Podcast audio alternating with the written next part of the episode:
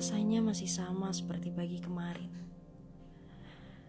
Kamu masih menjadi bagian dari hidupku sekeras apa pun aku berusaha menghapusnya. Aku dibuat tak mampu melepas, bahkan sebelum aku berhasil menggenggam.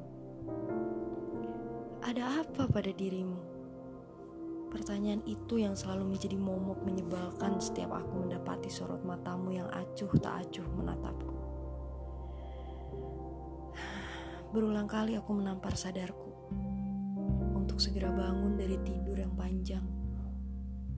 Hadirku ini tidak ada apa-apanya untukmu. Ada atau tiada aku, tak akan terjadi apa pun padamu. Bodoh satu-satunya kebodohanku yang tanpa sadar malah ku nikmati. Ini sudah hari ke seratus sekian aku menjumpai kenyataan yang terasa menusuk. Please, di antara banyaknya populasi manusia di bumi ini, kenapa harus aku jatuh hati dengan manusia bernama kamu?